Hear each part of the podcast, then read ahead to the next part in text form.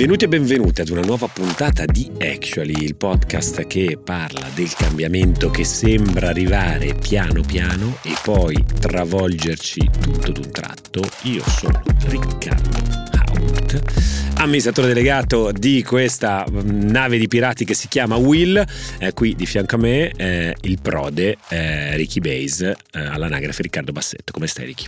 Tutto molto bene, sono carichissimo per questa nuova puntata. Andiamo lunghi oggi, dai. Ti sento carico perché il podcast che parla del cambiamento sembra che tutto cambia tutto per non cambiare niente. Adesso non voglio fare eh, il vecchio gattopardiano, però che cosa sono le cose che non cambiano, di cui parleremo in questa, in questa puntata.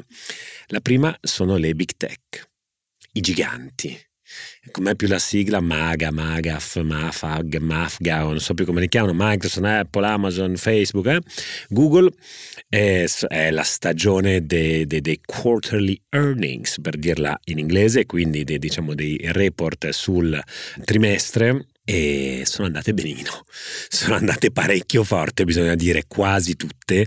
Adesso tu mi racconterai un po' di dati, però qua io faccio un po' di, un po di così, vado indietro nel tempo. Penso solo qualche mese fa, quando io e il mio maestro eh, Alessandro Tommasi eravamo qua a dire è la caduta dei giganti, quando erano iniziate ad andare giù, quando Facebook eh, era, viaggiava sotto i 90 dollari eh, ad azione, Zuckerberg sembrava sperso nel, nell'universo degli affari e tutti lo prendevano in giro, il metaverso e quant'altro. Ora è lì bello bello che viaggia sopra i 300, eh, l'azienda cresce, il mercato, adesso ne parleremo, il mercato pubblicitario digitale eh, va alla grandissima, pensavamo che cadessero e invece e invece no. Partiamo con un po' di numeri intanto. Come sono andati? Vai, sparami un po' di numeri. Sparami un po' di numeri. Tutti fortissimo. L'unica cosa che vorrei aggiungere prima di numeri mm. è che mi hai preso in giro per tre puntate di fila su questa. Che c'è le cripto? Su, sulle cripto che ecco. sono volatili. E guardati, guardati qua le tue, le, le tue, invece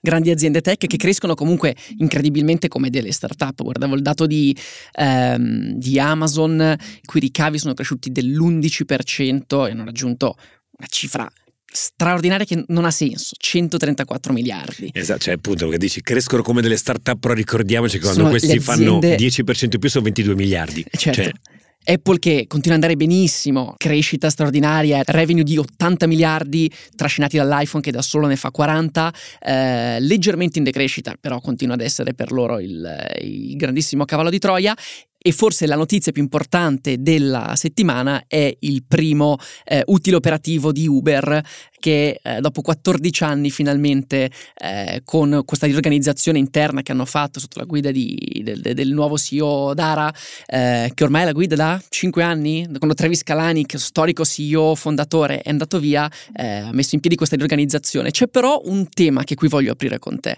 cioè tu, tutti i risultati straordinari, che però arrivano come conseguenza di riorganizzazioni interne molto molto importanti, di grandi licenziamenti e di chiusure di linee di business che erano dei moonshot, erano delle idee pazze sulle quali gli investitori scommettevano per, perché speravano in una crescita futura e oggi quando il, il reality lab di, di, Meta è stato tagliato per il 70%, quando Amazon ha tagliato le linee di business per concentrarsi quasi non esclusivamente, però per concentrarsi molto ampiamente sulla DV, non è che stiamo guardando un pochino troppo adesso al breve termine, ci stiamo concentrando sul breve termine, gli investitori sono molto felici perché i risultati finanziari nel breve termine sono molto alti, ma poi nel lungo termine rischiamo che tutta questa innovazione che è stata portata negli ultimi anni non ci sia più?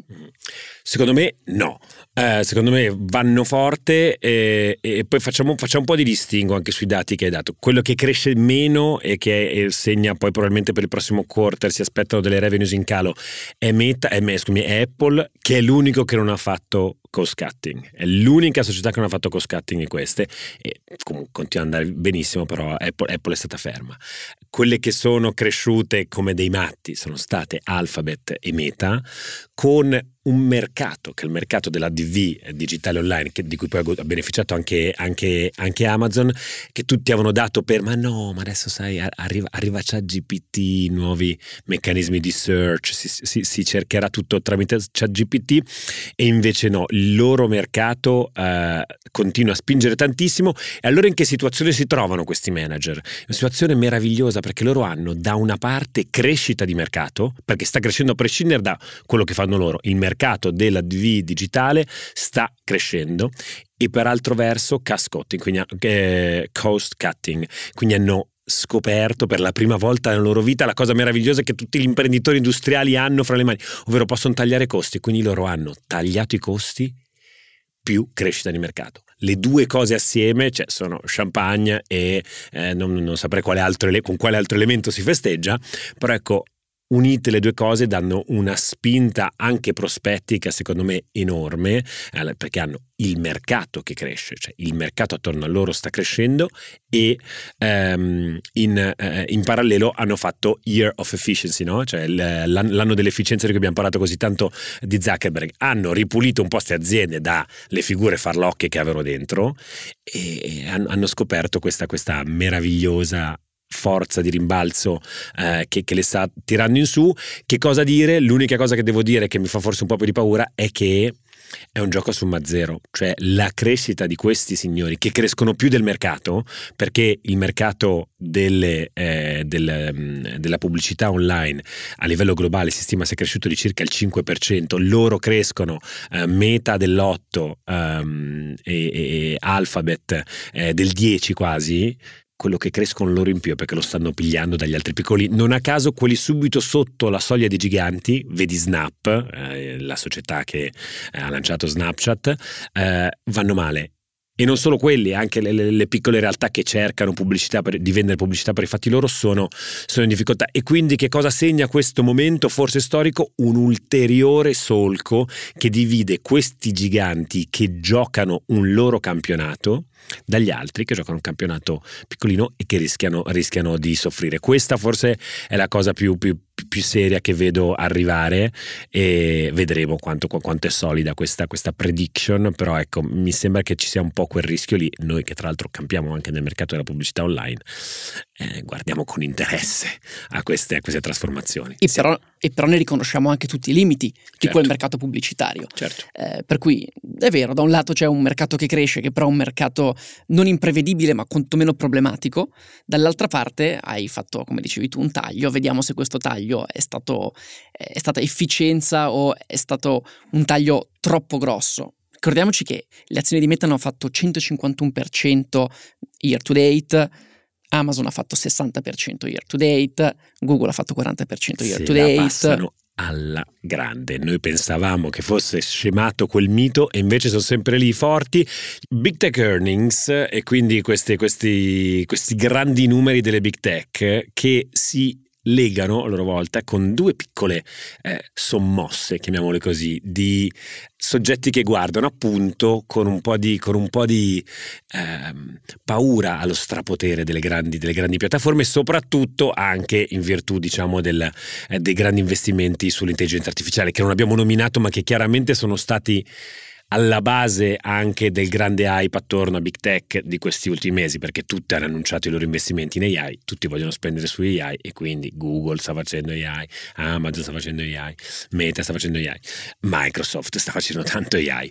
E, e allora che cosa abbiamo? Da una parte si ricollega a questo tema è molto interessante, il, lo sciopero di attori e sceneggiatori di Hollywood che fra le altre rivendicazioni nei confronti dei grandi studios e anche delle grandi piattaforme, cioè quella di dire rispettate il nostro lavoro e non datelo in pasto a quei LLM, no? i large language models, che sostanzialmente potrebbero rubarci, rubarci il lavoro, perché adesso si sta si teme e già si sta facendo utilizzo di intelligenza artificiale anche, anche in quel settore. Non sono gli unici però che hanno paura di vedersi rubata in qualche modo il mestiere e la propria proprietà intellettuale, perché chiaramente oggi per fare una sceneggiatura, chiariamo il tema della proprietà intellettuale, un, un'intelligenza artificiale non è che nasce con la creatività per fare la sceneggiatura, eh no, va a pescare, tu gli dici fammi la sceneggiatura, stile scorsese con un mix di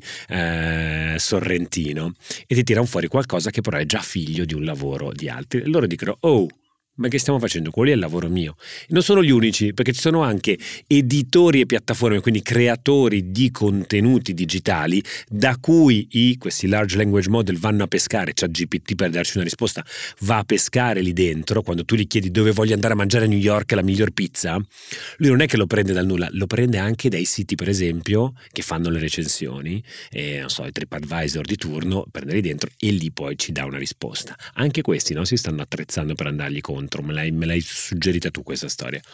Eh sì, ed è, ed è, proprio TripAdvisor, che fa parte di Interactive Corp, a guidare questa coalizione di, di editori, di, di, grandi portali online contro eh, l'intelligenza artificiale. Ed è un, un, tema che a me ricorda molto quello della link tax, di cui si è molto parlato in Europa tra il 2018 e il 2019 e che poi ultimamente è diventato legge in, um, in Canada, per il quale lì i grandi editori accusavano le piattaforme come Google e Meta eh, in qualche modo rubare o fare un uso non autorizzato del, eh, dei loro contenuti quali contenuti, gli articoli che venivano pubblicati sui loro siti e in particolare gli snippet, cioè quelle porzioni di testo che si vedono, due o tre righe, che si vedono come anteprima del link.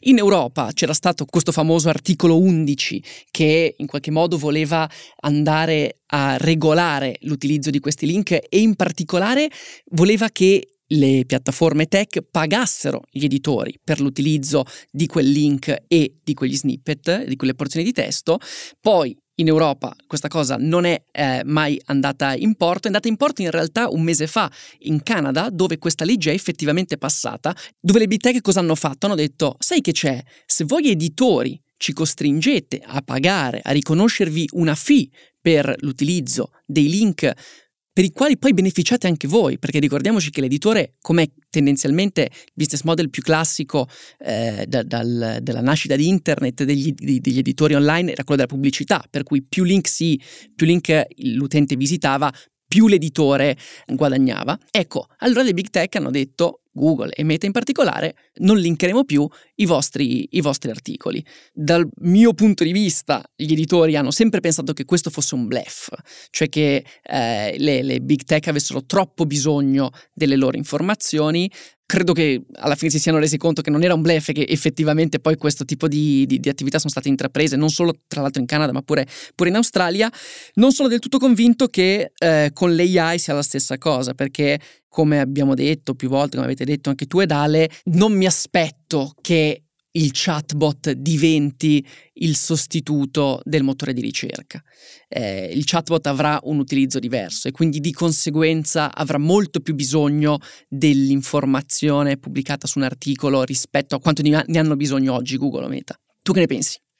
Direi che le ultime, i, i, risultati, i risultati finanziari e economici di Google di quest'ultimo trimestre parlino chiaro e dicono sì, belli chatbot però la gente continua a chiedere a me dove andare a cena e o eh, come scoprire il mondo e o dove raccogliere informazioni. Ancora per un po', poi vedremo, però c'è stato anche sempre in questo trimestre il primo dato di flessione dell'utilizzo di ChatGPT, è chiaro, tutte le cose nuove hanno una mega esplosione, poi un attimino si rallentano, così come è stato per Threads, quello di, quello di, di eh, Meta, l'anti-Twitter lanciato da Meta, che sappiamo insomma aver avuto questa mega impennata e poi, e poi eh, giustamente diciamo piegarsi, chiaro che adesso con Elon che tutti i pasticci che sta combinando su X eh, sono, sono, certo che eh, nuove opportunità anche per, per, per Threads eh, arriveranno. Che dire, insomma, un trimestre molto molto molto movimentato eh, da capire se, come io credo, lo strapotere di questi giganti continuerà a crescere o meno. Un'altra cosa che appunto sembrerebbe non cambiare, al pari di questo strapotere potere dei giganti è la situazione dei taxi in Italia, o meglio, c'è una proposta per riformare, io non ci ho capito un granché, ti lascio parlarne con chi di questa storia qua sa davvero qualcosa, che è il nostro eh, santo patrono delle eh, riforme in materia di mobilità e non solo, Andrea Giuricin, il prof, quindi direi gingolino e vi lascio dall'altra parte. La mia prima big story. Eccoci qui dall'altra parte, Big Story, questa volta non c'è Ricky, eh, nonostante questo sia un tema che eh, lui mastica molto bene, a cui è molto affezionato, in cui in generale eh, su Actually Ricky Allen erano molto affezionati e su Will siamo, siamo, molto affezionati. Non c'è Ricky, ma invece sono con Andrea Giuricin, che è eh, economista trasporti dell'Università Bicocca, che era la persona migliore per parlare di un tema di cui si è parlato tantissimo questa settimana, cioè i taxi. Ciao Andrea. Ciao, ciao a tutti. Grazie mille di, di, di, aver accettato il mio invito, è arrivato un pochino last minute, ma come dicevo non si poteva non parlare di questo tema perché eh, ha monopolizzato, possiamo dire così, eh, il, il, dibattito politico, in generale il dibattito in Italia, eh, stiamo parlando dei taxi e eh, in generale di, di quello che, che, sta succedendo eh, proprio in queste ore, in questi giorni. Prima però di capire davvero ehm, perché se ne è parlato così tanto in questa settimana, eh, forse è necessario fare un piccolo passo indietro e capire come siamo arrivati, come siamo arrivati qui. Come dicevo, su Actually ne parliamo spesso di taxi e abbiamo già fatto una serie di recap, ma eh, non, è mai, non, è mai, abbastanza. Sì, sì, assolutamente, assolutamente. Beh, siamo in una situazione dove domanda e offerta non si incontrano più in maniera efficiente, nel senso la domanda è tornata in maniera molto prepotente dopo il Covid, anche per il cambio proprio della mobilità chi viaggia in giro per il mondo avrà visto come eh, i servizi di ride hailing, cioè quelli, pensate, Uber, Lyft, Grab, Ola, ci sono Volt, ci sono tantissimi operatori, come questi stiano crescendo in giro eh, tutto per il mondo. E la mobilità, questo tipo di mobilità è chiaramente in forte aumento. In Italia chiaramente sappiamo come sia ben difficile per questi operatori poter entrare, perché non è possibile, diciamo, la mobilità privata che possa offrire, diciamo, servizi di mobilità a terzi o perché il numero degli NCC è estremamente limitato.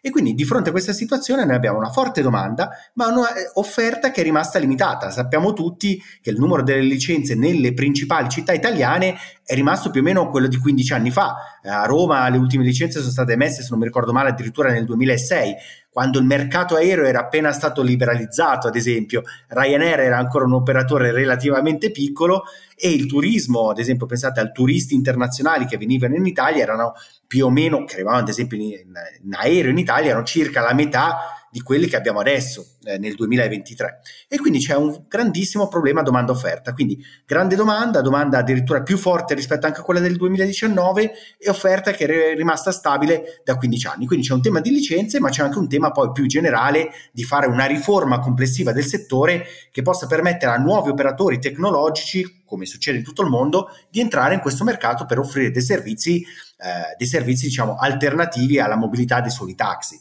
Perché ricordiamolo, il settore oggi dei taxi è regolamentato da questa legge del 1992 che disciplina appunto trasporto di persone mediante autotrasporti pubblici non di linea, cioè taxi e NCC e il grosso problema è che questo regolamento mette in capo ai comuni il rilascio di nuove licenze. Queste licenze non vengono rilasciate, come dicevi tu, da un sacco di anni. Eh, ho visto alcuni dati che mi hanno fatto davvero molta impressione. A Roma eh, ci sono 7700 licenze a fronte di quasi 3 milioni di abitanti, un'estensione di 5300 km quadrati. Eh, stesso discorso per Milano in cui le licenze sono 4800 per quasi un milione e mezzo di abitanti, quindi dei numeri diciamo esigui.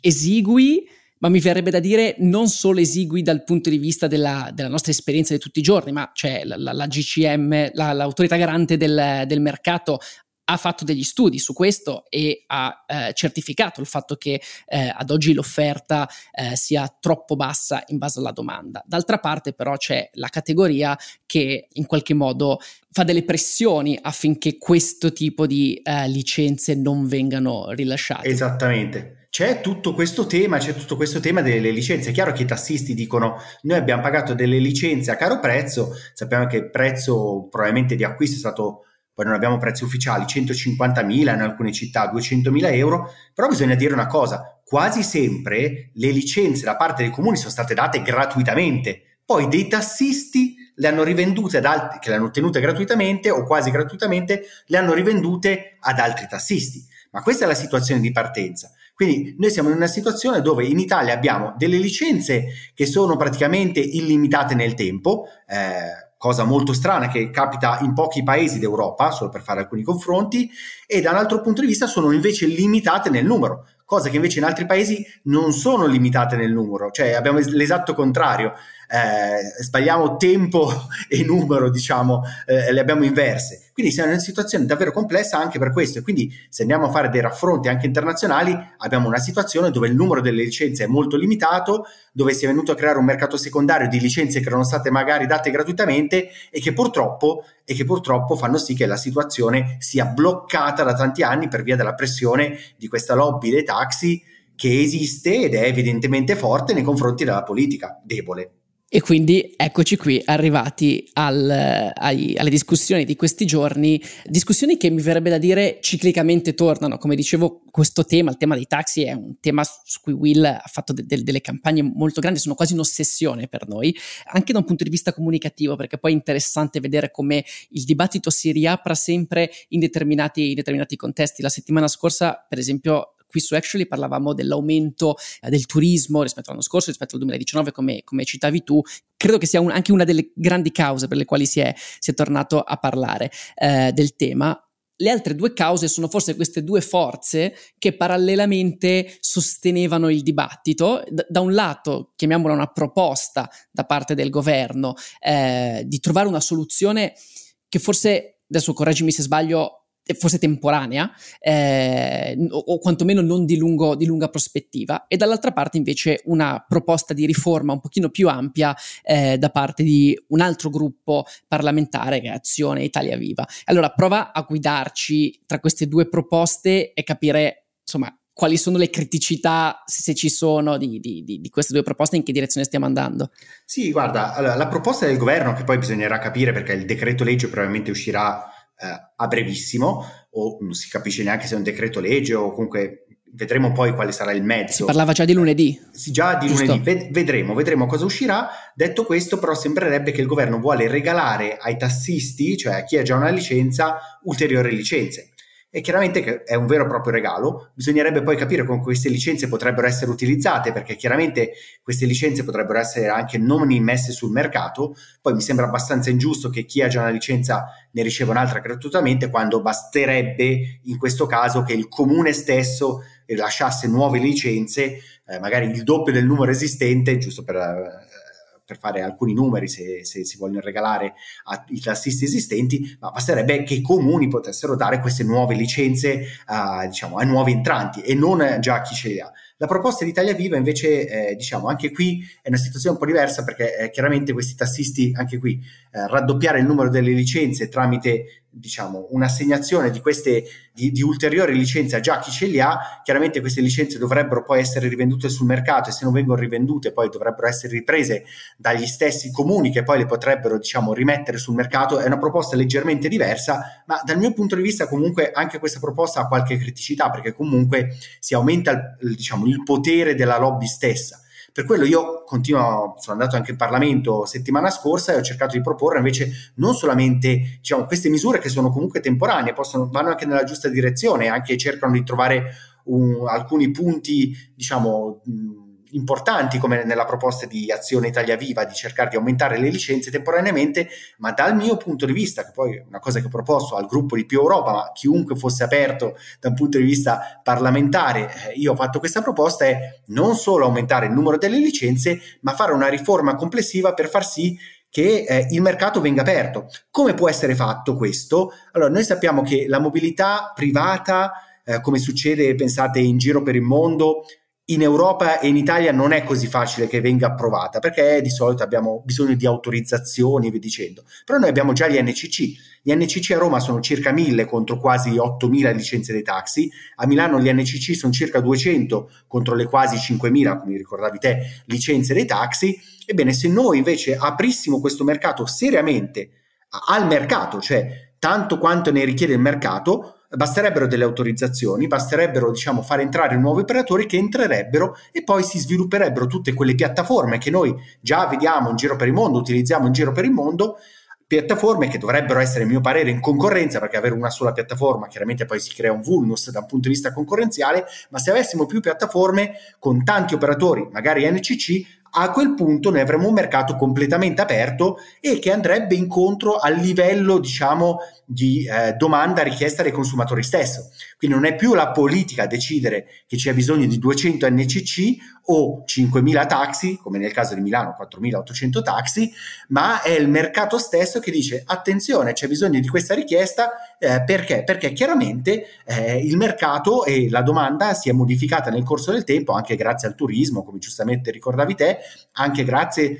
a fattori di mh, vo- cambiamento proprio della domanda stessa. Eh, sappiamo come le persone nel post-Covid abbiano sicuramente più difficoltà a utilizzare i mezzi pubblici rispetto al pre-Covid. È chiaro che piano piano questo sta ritornando alla normalità, ma questo problema esiste ancora e quindi questa apertura al mercato, dal mio punto di vista, sarebbe una soluzione perlomeno eh, non più solo temporanea come nelle due proposte precedenti, ma sarebbe una, una proposta che va proprio, raggiunge un equilibrio del mercato continuativo, eh, perché cambierebbe sempre in funzione della domanda. Detto questo, per venire incontro ai tassisti, magari potrebbe essere che nuovi operatori eh, potrebbero pagare anche una piccola fee compensativa per creare un, un, fondo compensativo. Nel caso il governo volesse andare incontro ai tassisti, dal mio punto di vista non è giusto, ma immagino che poi da un punto di vista politico bisogna pur trovare degli accordi e quindi si potrebbe creare anche un piccolo fondo compensativo e, e, chiaramente, e chiaramente, questo potrebbe cercare di dare una soluzione perlomeno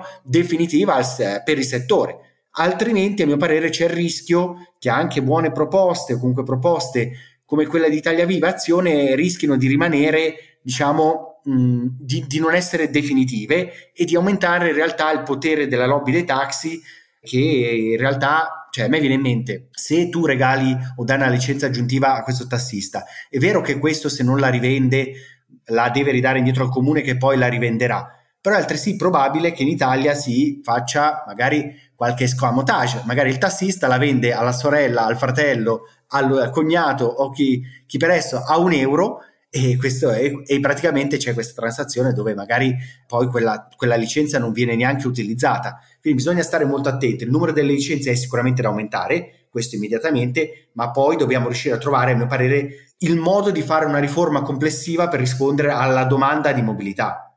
Mi verrebbe da chiederti come la vedi eh, ma mi sono già spoilerato la risposta scrollando il tuo feed, il tuo feed di, di, Twitter, chiamiamolo feed di X, eh, qualche minuto prima della nostra chiamata e eh, ho visto che non sei molto ottimista su quello che potrebbe succedere da qui a breve, diciamo così. Sì, eh, da qui, ma non solo a breve purtroppo. Cioè, abbiamo visto che questa riforma dei taxi, lo stesso Draghi chi se lo ricorda ah, ci aveva provato lo scorso anno eh, nel decreto liberalizzazioni, che poi è proprio quella norma è stata stralciata eh, dal decreto liberalizzazioni. Non mi sembra che questo governo abbia intenzione di andare in questa direzione, eh, di andare contro la categoria dei taxi. Spero di sbagliarmi, eh, ripeto. E se andiamo a vedere la storia, anche governi tecnici come il governo Monti o addirittura le famose lenzuolate che se le ricorda di Bersani, sui taxi, sui taxi eh, diciamo che, che purtroppo non si è mai riuscito ad andare nella direzione che si sarebbe dovuto andare. Questo è abbastanza assurdo perché la categoria è relativamente piccola, ma evidentemente molto forte con la politica. C'è però forse un tema eh, che, che, strano che non rientri in questo dibattito, quantomeno visto che è rientrato poco, che è quello della decisione della Corte di Giustizia europea che ha deciso che Uh, o meglio, ha deliberato che il, con, sto leggendo, il contingentamento di chi opera servizi di trasporto non di linea è da considerarsi misura anticompetitiva e comunque non giustificabile se non in relazione a interessi pubblici imperativi. Questo significa che oggi non si può più diciamo, eh, in qualche modo dire eh, la licenza mi è costata tanto e quindi non è giusto che tu me la tolga. Esatto. E mi sembra da, da un altro punto di vista che, che, questa decisione in qualche modo stia facendo un pochino l'occhiolino all'Italia, dove questo problema è risaputo, se, come dicevo se ne, se ne, eh, se ne discute tanto, ma potrà effettivamente avere delle conseguenze in Italia? Ah, guarda, la decisione, la sentenza della Corte di Giustizia dell'Unione Europea eh, si rivolge al famoso caso di Barcellona dove messe, era stato messo un limite da parte del comune stesso di eh, una licenza NCC, per farci capire, ogni 30 taxi. Questo limite è stato di fatto cassato e perché si dice che non c'è senso economico nel fare questo e quindi è una misura anticompetitiva. Allora, noi possiamo sperare, per quello che io voglio intervenire, diciamo, la mia proposta va molto in direzione degli NCC, perché se già la Corte di Giustizia europea ha detto che non si deve mettere un limite a questo numero, noi possiamo pensare di fare una riforma proprio in quel senso, cioè per dare quei servizi aggiuntivi di mobilità eh, necessari per poter diciamo, arrivare poi al risultato. Cioè a me quello che interessa è arrivare al risultato di fornire servizi decenti di mobilità e non disservizi di mobilità come è stato accertato dalla stessa AGCM, dall'autorità garante della concorrenza del mercato. E quindi questa sentenza secondo me può aiutare ad andare nella giusta direzione, però non è che obbliga l'Italia a andare in questa direzione, eh, diciamo che però può dare la spinta, dovrebbe dare la spinta alla politica per andare in questa direzione.